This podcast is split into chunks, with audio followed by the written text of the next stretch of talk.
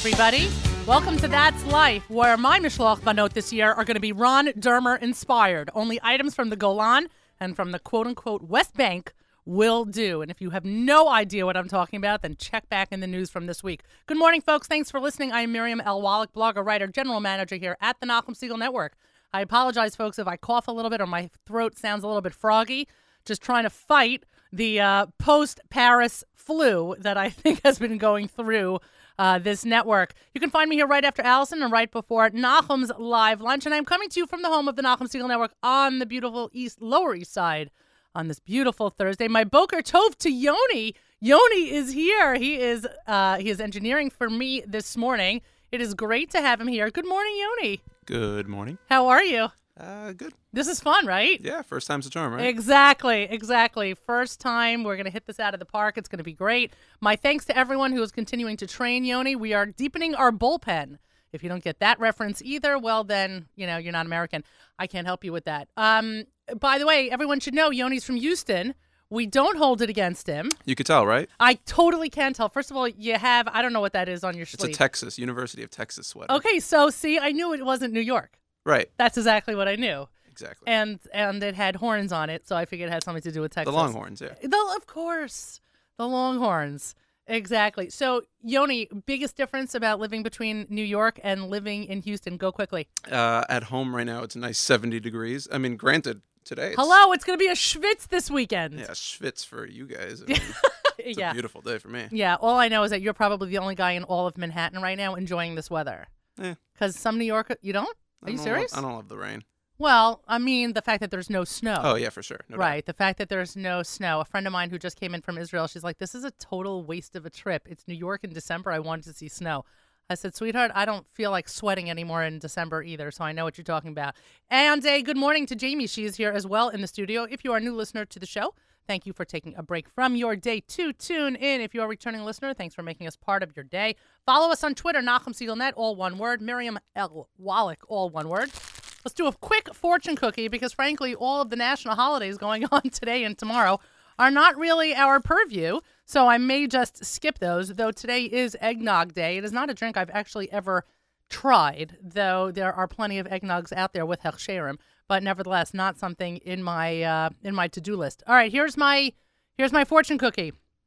Oh, brother. Your greatest asset is not the quantity of your friends, rather the quality of your friends. That's nice. A little hokey, a little hallmark, but that's okay, Confucius. That's okay. I want to uh, quickly get to my guest because I, I find that when I have Susie Fishbein on and I talk to Susie both on and off the air, I never get enough time with her. So Susie Fishbein is the unbelievable. First of all, if you guys don't know Susie one on one, she's such a good person. But on but that doesn't Susie, you should know they don't have that on your Wikipedia page. They have other things on your Wikipedia page, like the fact that you are, of course, the Orthodox Jewish cookbook author. Your Kosher by Design series is a runaway bestseller. ArtScroll has sold over a half a million copies, which is outstanding. In 2000, 2008, Kol 2008, you were included on the Forward 50 as one of the 50 most influential Jews. You are a TV personality. You are a chef. And something I want to bring up, I know we're doing this a little bit out of order, but a Zionist. And one thing to demonstrate your Zionism is the upcoming tour that is uh, is scheduled to go to Israel in February. I run an annual foodie tour of Israel every February. This year it's running from the 11th to the 18th. It is a most incredible way to see Israel for people who have already seen Israel. It's probably not, you know, it shouldn't be your first trip there, but once you've been to Israel and then you want to really see some some really interesting culinary treats, it is an amazing trip. First of all, we stay at five star resorts. We stay at the Beautiful. Bereshit Spa. We stay last year we stayed at the Waldorf. This year we're staying at the Inbal. Wow. Um, we meet amazing pe- people. The, the faces of Israel's food today. Chef Meir Adoni, who's like their Bobby Flay. Sure. Um, he, he's awesome. Uh, Michael Katz, just the zesiest guy. He lives and breathes uh, Israel food. I mean, these are the guys that when the government needs ambassadors to go out into the world to represent Israel's food, that's who they send. Wow. We have ha- cooking classes. We have tours. We get to see stuff stuff in in in bakeries. We're this year we're having an interaction with Ethiopian women learning some Ethiopian cooking. Wow. So it's just like nonstop food and learning and fun. A little bit of chesed thrown in. We'll be stopping uh, this year. We're going to be stopping off at Leket. So Oh. it's really really awesome. And this year more important than ever, Israel needs us. They're they're looking for us. They're looking for our faces. They're looking for our presence. They're looking for our shkalim. Right. The businesses, the restaurants, the hotels. They're dying. And it's the it's the smallest thing we can do. And i'm really putting my money where my mouth is. I'm going i'm bringing my 21 year old daughter. So ladies grab your girlfriends your children your your mothers your sisters your your husbands. I mean we've had years where where men have been on this trip men who like to cook and sometimes men who don't and end up loving That's the cool. experience. So um if if you are interested go to the susie fishbein fan page on facebook um, or the Jewish Journey uh, page on Facebook, and you can get the itinerary and all the information, and maybe treat yourself. Maybe this is really the year. People also should know that the Susie Fishbein fan page on Facebook is also where you can ask Susie a question. Absolutely, I always get uh, some some last minute cooking questions, Right. recipe questions.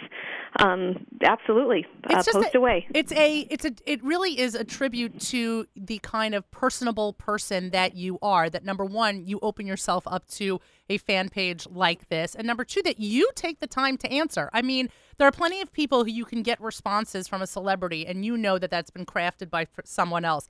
But all I know is that I read your post and I know those are your words because it sounds like you. It is you.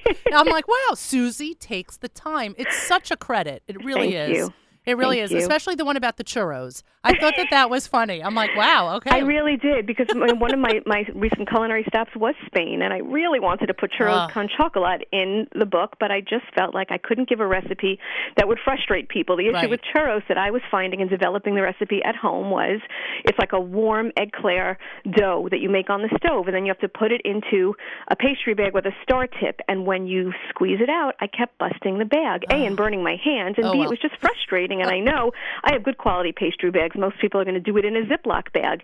And I would never, ever want to give a recipe in a cookbook that I know can't work, doesn't work, would frustrate someone, would make them, you know, upset. So I ended up not using it. So well, we'll talk about this again closer to Hanukkah, I guess. Right. But Well, that's out with the churros and with the donuts. exactly, exactly. But it's funny because I have never found that there's been a recipe in any of your cookbooks I couldn't do. So I guess that you know that becomes the litmus test for you, and gives me an opportunity to talk about the new exciting news that the next edition of the Kosher by Design series is coming out. is going to press any day. It's called Kosher by Design, bringing it home. Recipes inspired by Susie's travels. It's unbelievable.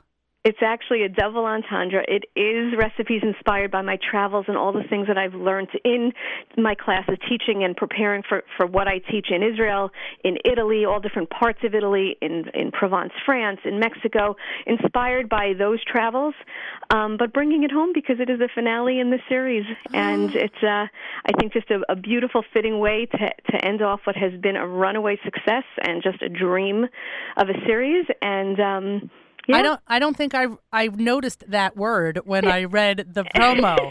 it's the finale. of this series. Yeah, I think Kosher by Design has really seen its lifetime. I think that it has been a trailblazer, but I think that um I'm sitting here stunned. things things I'm need to ha- yeah things need to, to end. But I'm not saying that's the end of me. No, I'm no, no, no, no. to retire. No, but it's like. But I refer to the cookbooks by color. I need the pink one. I need the green one. I well, need- now you're going to be looking for the silver one. oh wow! So this is so it's time to end. I'm sorry to go with this metaphor. It's time to end this chapter. right. Exactly. Wow, wow. So you know what? I, I then I really appreciate the, the the double meanings, the double entendre, and the bringing it home. And um, I also can very much appreciate your travel schedule due to the fact that I'm sure you and I at this point could go page for page in our passports. Um, but um, but it's it's it's it takes I a keep, strain. I keep I keep remembering myself at all different airports with my luggage exploding and having to pay so much extra in overweight charges because of ingredients that I found that I had Ugh. to bring home that I had to work with. You must have that experience I- all the time. I have, and I could. I'll probably do this off the air because let's just say certain people don't think it's funny when I talk about what I've smuggled in this country. But let's just say I've gone to Paris three times in seven weeks. There might be some foie gras in my kitchen. It's possible. it's possible. It's possible. Um, but there's there's it takes a it takes a toll all the traveling takes a toll, and the the intensity, I'm sure, of making a cookbook, writing a cookbook, you know, doing the photography and and editing and, and the whole nine yards, it takes a toll. Maybe maybe this end of this this closing of this chapter is the opportunity for something new, but also the opportunity to shift a little bit. Absolutely, exactly. Um, and I'm not done writing recipes. It's just that the Kosher by Design series is is finishing up. Um, but it has really been exciting and I and I think what's new and different about these recipes is that it's not just the hundredth new spin on a latke. It's mm. completely different food. Uh, you don't realize how how different cultures think about food. You know, here in America, what I just said is exactly what's going on. Like, what's the coolest new fusion way? What's the newest thing we can do with something that we've seen already a hundred times? What else can you put on a burger? What else right. can you do on a chicken? And when you when you go to Europe, what you really see is that people are very, very true to their roots, and they want to teach you their food exactly how their grandmothers taught it to them, huh. how they feed it to their families. And even in Israel, where it's almost like an in between of both, where the chefs do tend to go out of Israel to be educated uh, in, in culinary arts right. and then come back it's their little you know moroccan grandmother mm. whispering in their ear that really informs and influences what they choose and how they choose to cook it so um i feel like israel is like that middle ground of what's going on in america and what's going on in europe there's so much pride in what we put on our tables whether you're the home cook who is really just trying to pull together a nice Shabbos for their family, or you're the you're you're the person in the kitchen who's really serving up meals for hours a night, knowing that your signature is on that plate. You right. want to impart something about yourself when you eat and when you're serving other people. And there's that hominess that that I don't want to say collegiality, but it's only it's a familial experience to serve somebody food, even in a restaurant. It, it invites them into your personal space, giving them a little bit about yourself. And in Italy, more so than in any place. I mean, I had chefs that were like busting a gut when I said, well, we can't use butter in this recipe because we're going to be serving it after a meat meal. So, how does olive oil sound and mm. in, in a dessert? And he, he said, absolutely not. He, and olive oil is quite Italian. He said, no, right. that is not how my grandmother makes it. That is, it's never going to work. We can't do it. And in the end, obviously, he had no choice.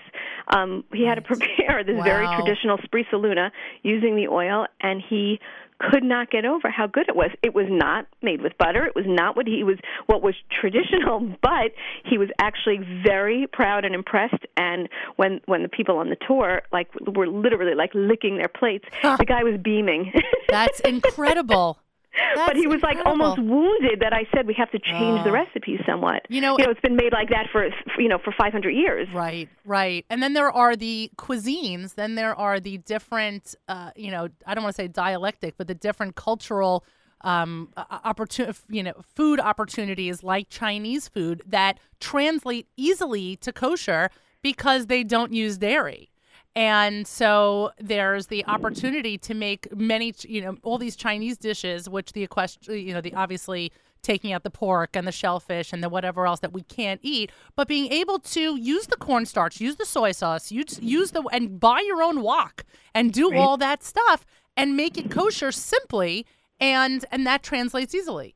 Right, exactly. Which is, I think, getting us to our our main topic exactly. of the day. Do you like how I did that? Do you like how I did that? You're smooth. Thank you. Thank you very much. So, why did I initially invite Susie Fishbein on? Because there's there's always talk around this time of year, around December 25th, how Jews have their own December 25th tradition. The Christmas tradition started, you know, that even um, the um, the Justice uh, um, Alina uh, Elena Elena Kagan in her you. 2010 confirmation exactly. hearing was asked by Lindsey Graham where was she the previous That's Christmas, and her answer was, you know, like all Jews, I was probably at a Chinese restaurant, exactly. and that's when it became coded in right. our customs. right. So exactly, and it's just so funny because so many people do it, and even Eden Wok is having a special this Friday, a Shabbos special, special. and they're exactly, and they're opening up at ten o'clock. But here's and and so many articles are written annually around this time of year. There was one last year in the Atlantic, and there's one that's out from Tablet about this correlation between Jews.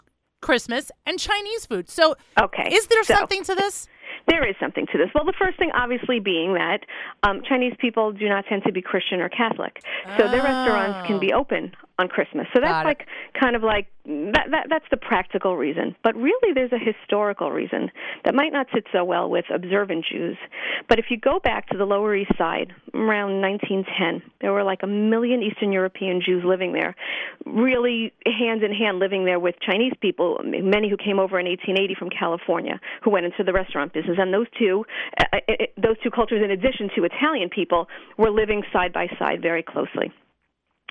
And um, I guess, first of all, to the Jews living there, they felt more American than the Chinese. So it was almost like a superior, you know, like a superiority right. thing. They're right. they're less immigrant, you know, than than the Chinese people. Right, more but homegrown. Yeah. The generation that came here from Europe were, were strictly observant, were strictly kosher. There was no, there were no restaurants, you know, in the 1800s in, in in Europe. So I guess it was never an issue.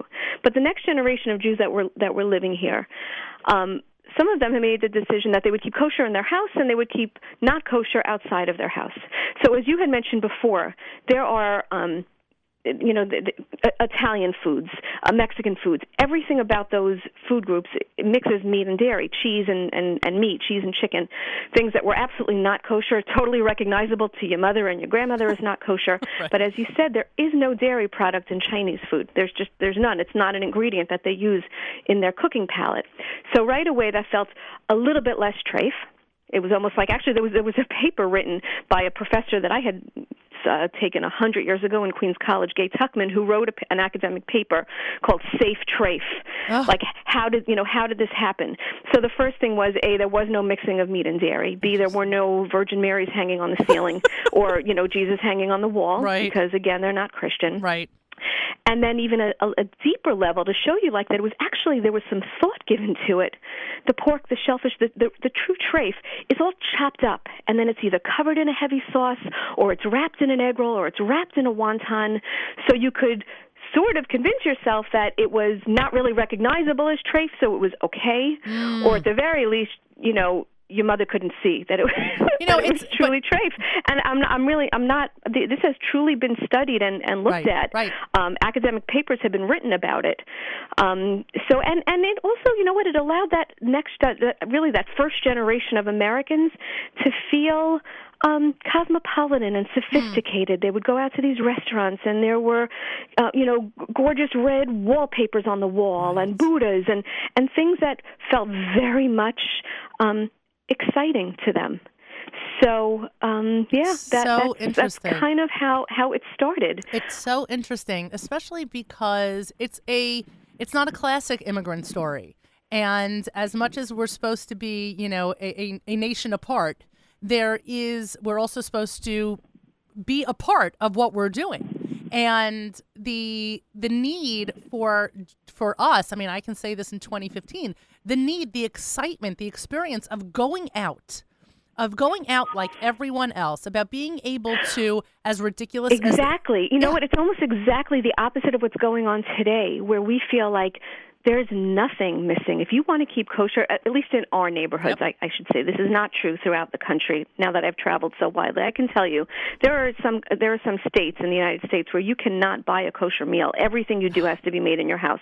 But certainly, where in the tri-state area, your listening area, there's nothing that we're lacking. There is, n- and, and there's pride in that. Like the, the the the hot thing in America right now. I mean, there were articles about um, people that were smuggling briskets out of Walmart because smoked briskets are like the hot food in America. Well, really?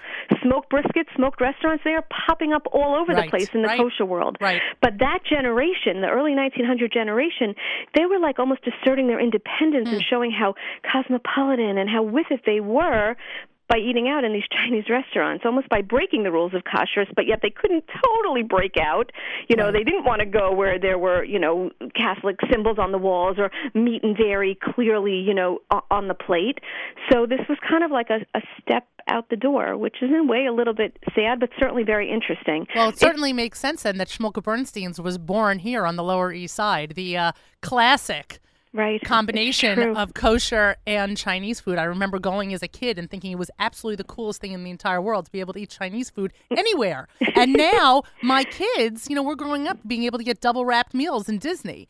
Right. Going, I don't True. have, I have not had to pack a snack bag in Disney World on my last couple of trips. Like it's done. I don't have to do that anymore. It is such a, it is just a different world. And on the flip side, when we went to Paris two weeks ago, and there were a number of members of our team and and and extended members of our team, including President Joel and including including our chairman Robert Ben, ben Ramon, who were who were coming as well. And we made them hospitality bags for their hotel rooms because there's no 7-Eleven around the corner right. where you can pick up a Mr. Goodbar. Mm-hmm. It's just not happening. So all of a sudden, my kids see me packing. And what am I packing? Boxes from Costco of granola bars and of hmm. chips and of this and whatever. And my kids looked at me. One of my kids said, Why are you bringing that to Paris when you already told me they have 200 kosher restaurants there?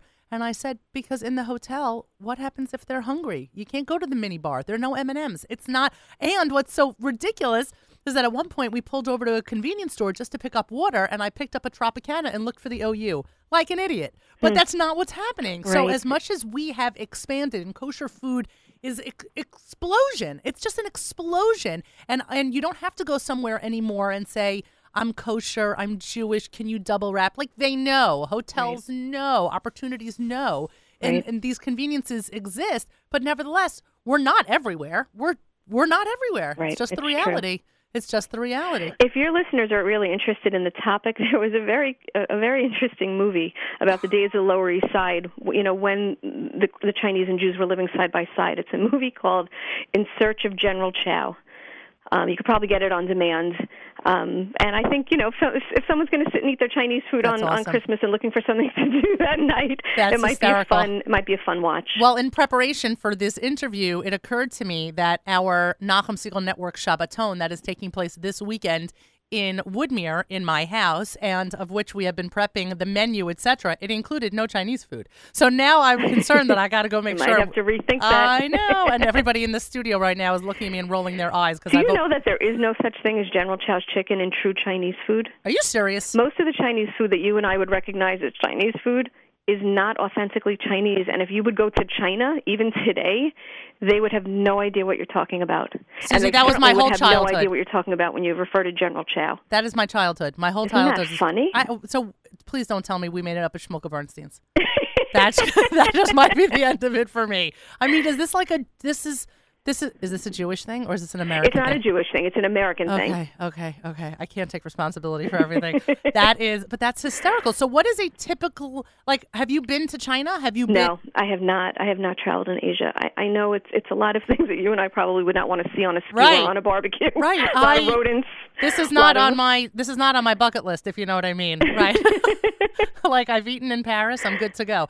Um, but it's funny just to bring it back, and I, I know we're running out of time, but just to bring it back to your culinary tour, my my my big trip last summer was to eat my way from the north to the south of Israel.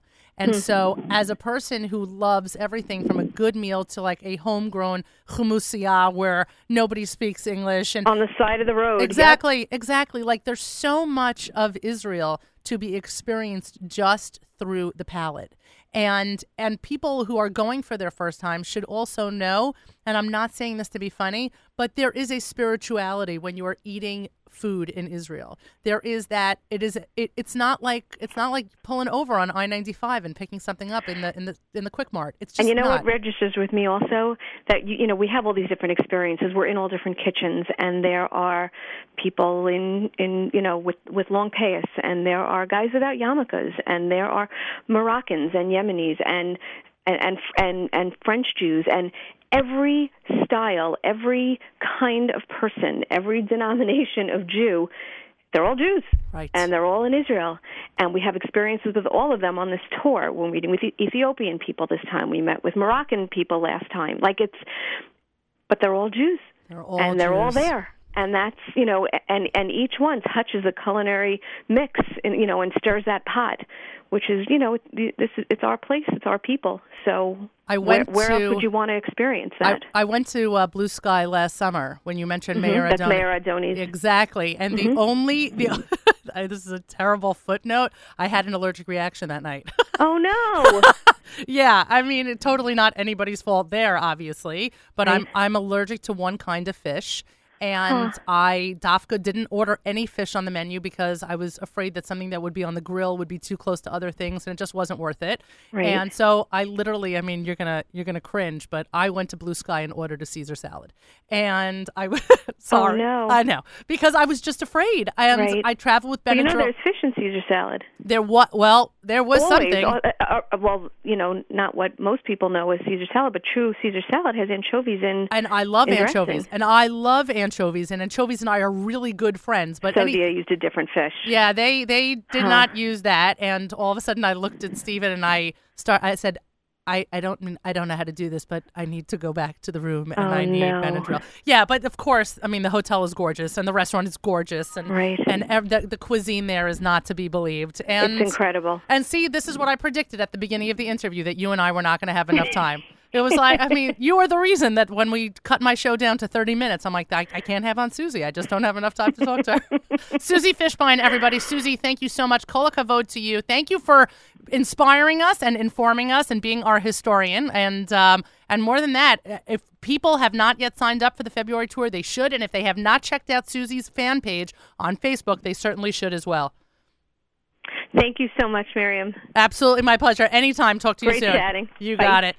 You've been listening to That's Live here at the Nachum Segal Network. Let's go through the rest of the lineup. You do not want to miss the live lunch hosted today by Avrami. He is sitting in for Nachum from 11 to 1.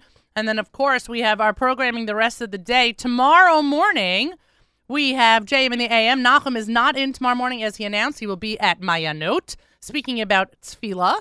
And uh, instead, we have a sub. So there will be no Malcolm Homeline update tomorrow morning at 740. But, of course, JM and AM Friday. You don't want to miss it anyway. Avrami hosts. Oh, and I apologize. I want to make sure to tell you that Naomi's show this week, 9 a.m. Eastern Time, table for two. Naomi hosts Sussy and Ellie Krause from Ellie's Fresh Herring. Yes, Fresh Herring. And Levana Kirschenbaum. She is the teacher, author, and pioneer in kosher upscale dining. Levana is uh, formerly of Levana's in Manhattan. For those of you who have a TBT moment, yes, do not miss this interview with Levana Kirschenbaum tomorrow morning, Friday at 9 a.m. Saturday Night Segal, hosted by Avrami. Motzei Shabbos, 9 p.m. 10 p.m. Renowned speaker Rabbi Y.Y. Jacobson hosts Eternal Flame. 11 p.m. David Lichtenstein hosts headlines. And of course, Sunday morning would not be Sunday morning without JM Sunday, hosted by Matis from 7 to 9 a.m. Eastern Time. I leave you today, and I hope this song fires properly. That means works. Uh, I leave you today with Yerushalayim Shebalev. No more could that be. Could that be true? Could that statement be true than this week and the last couple of weeks? And truly, um, Yerushalayim is in our hearts. It is a uh, it is a single by Avram Fried. It was not released on an album, so you can't find it that way, but you can find it on the NSN Workout Mix number 34, prepped by Mark Zomick. It is the first track on this uh, on this mix. I'm going to get it going right now in the background. Do we hear it? There we go. I love this song, Yerushalayim Shebalev. My thanks to Mark Zomick for curating all of the mixes. They're great and they make my workouts go faster, and I guarantee they will make your workouts go faster too. That's life, everybody. Bye, guys. כל אדם מחפש מקומות ונופים חדשים בעולם. הוא חוצה יבשות וימים במסע של הנפש לשם. על כנפי מחוזות הדמיון הוא מפליג בספינה אל הים, אך בסוף זה הלב, הלב שמוביל, מוביל אותנו לשם. כל הדרכים, השבילים, הכבישים, השלטים מובילים לירושלים. כל התפילות, הדמעות, בקשות,